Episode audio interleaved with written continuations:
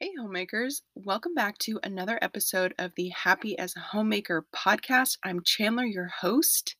Today, we are talking a little bit about postpartum depression. We're getting very practical, and I'm giving five ways that I personally am am working to prevent it. As most of you know, I am very pregnant right now. Um, I'm 36 weeks, due in four or five weeks ish. So this this topic is very much on the forefront of my mind, as I have talked about in the past.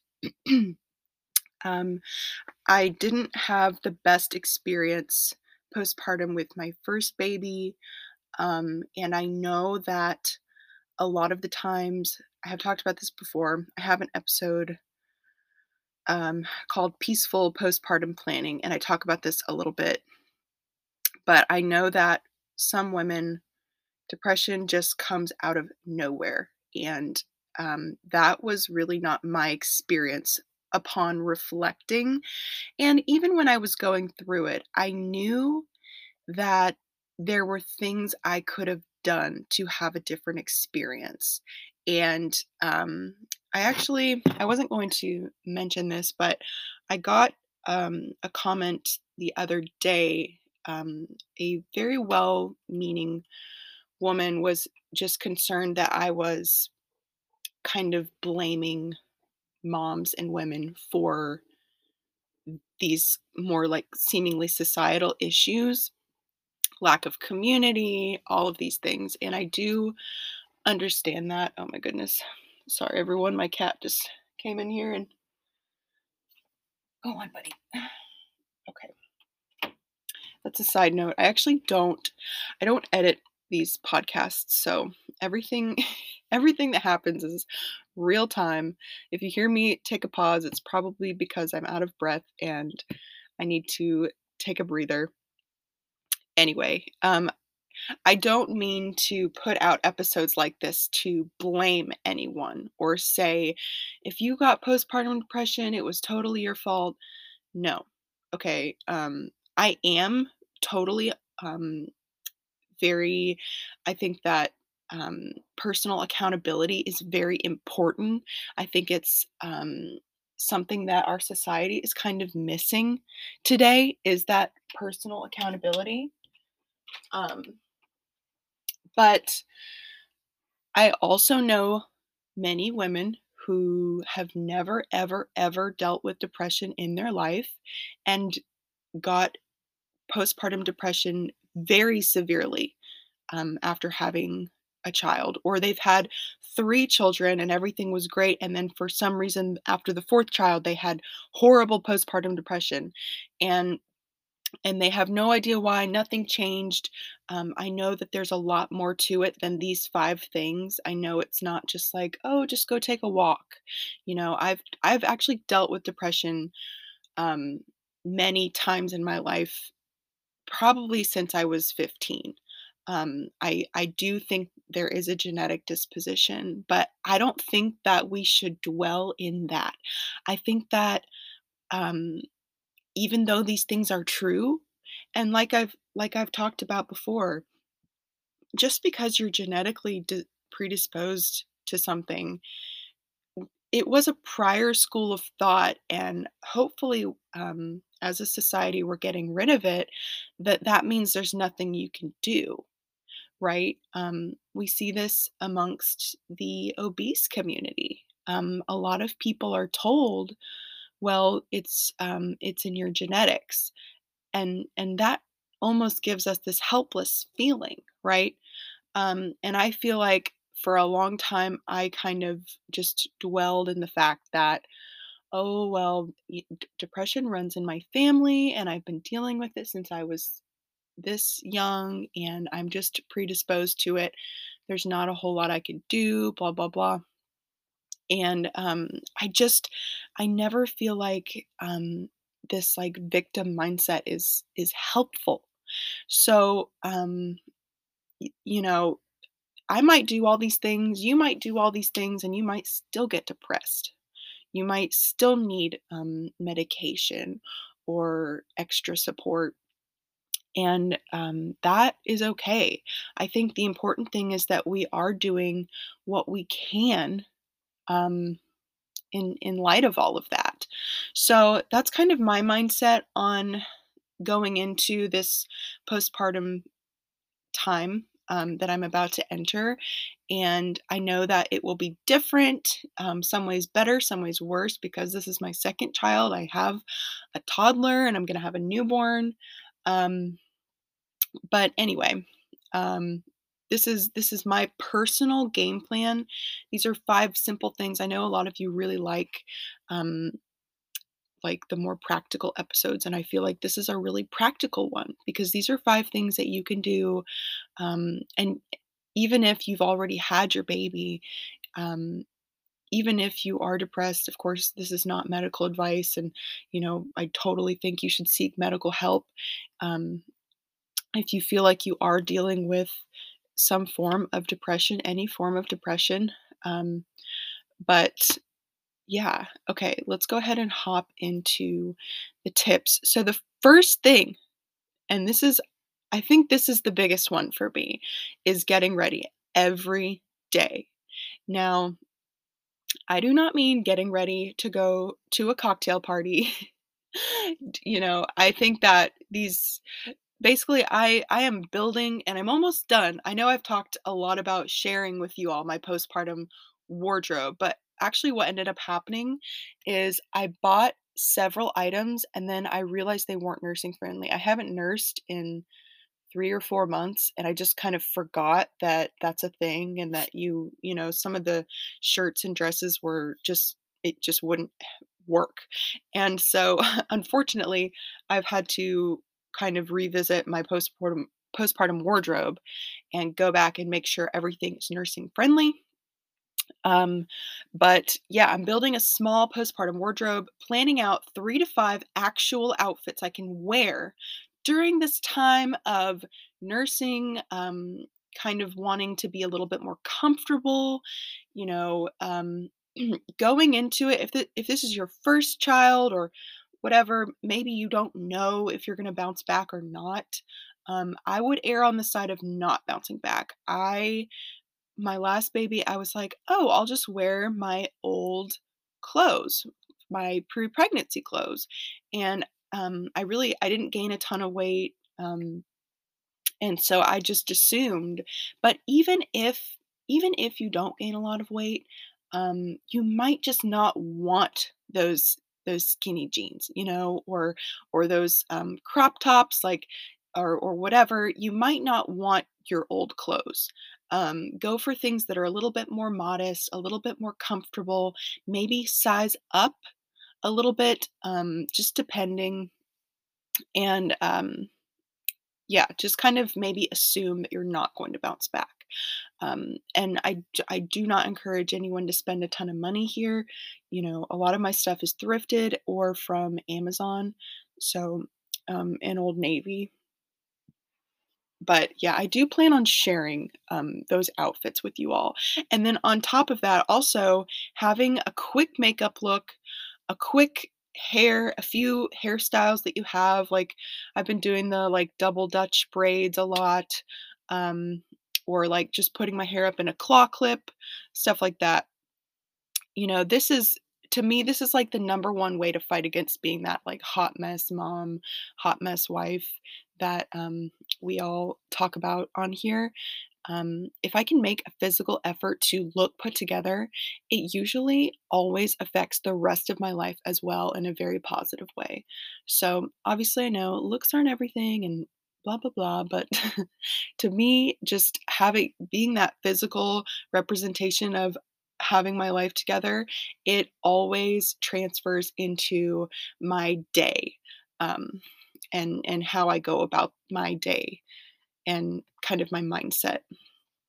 So anyway number two is very simple and a lot of you might think it doesn't make a difference but i promise you it does. Sunshine slash outdoor time every day. Um, there was a really dark period in my life several several years ago and i was so depressed um, and th- i just remember either reading or just feeling like okay, I I can't think of doing anything good for myself. That that is how low that I feel, but I am going to go sit outside in the sun every day for a few minutes. And that was my one habit. And I do feel like it tremendously made a difference getting some sunshine on your skin it um it's it scientifically affects your mood um we are built to see sunlight during the day it affects your circadian rhythm which affects your sleep which affects everything um I know it, it seems small, and especially when you are very depressed, you often have this mindset of what's the point? Um, but if you can just get outside for a few minutes every day, even um, yesterday, my daughter and I had a really hard morning. She's not feeling well, and I'm just feeling really pregnant and all these things. And we went outside for a couple hours in the afternoon. And when we came in to make dinner, I just was like, wow, I feel like a different person. She was in a completely different mood, a better mood. We and I always notice that with both of us um, is when we spend at least 30 minutes outside. Sometimes it's 30 minutes, sometimes it's a couple hours. We just we're different people. um, totally. So I highly recommend just having a little habit of getting outside, sitting in the sunshine. You don't have to go for a walk, you don't have to work out or anything like that. Just go sit outside, and it's good for your baby too. Um, anyway, okay, social time. This one is huge, and I think this is a big contributor to me last time because I had my baby during the pandemic, the thick of the pandemic. But I also I also didn't um, work to have much of a community. Um, we didn't we weren't members of a church at that time.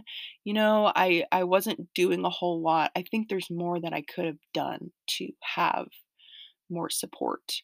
Um, depression and isolation go hand in hand for me. It's like um, like I said before, I know some people um, depression comes out of nowhere, but for me, it's like it's like all these little things build up, and then all of a sudden things are horrible.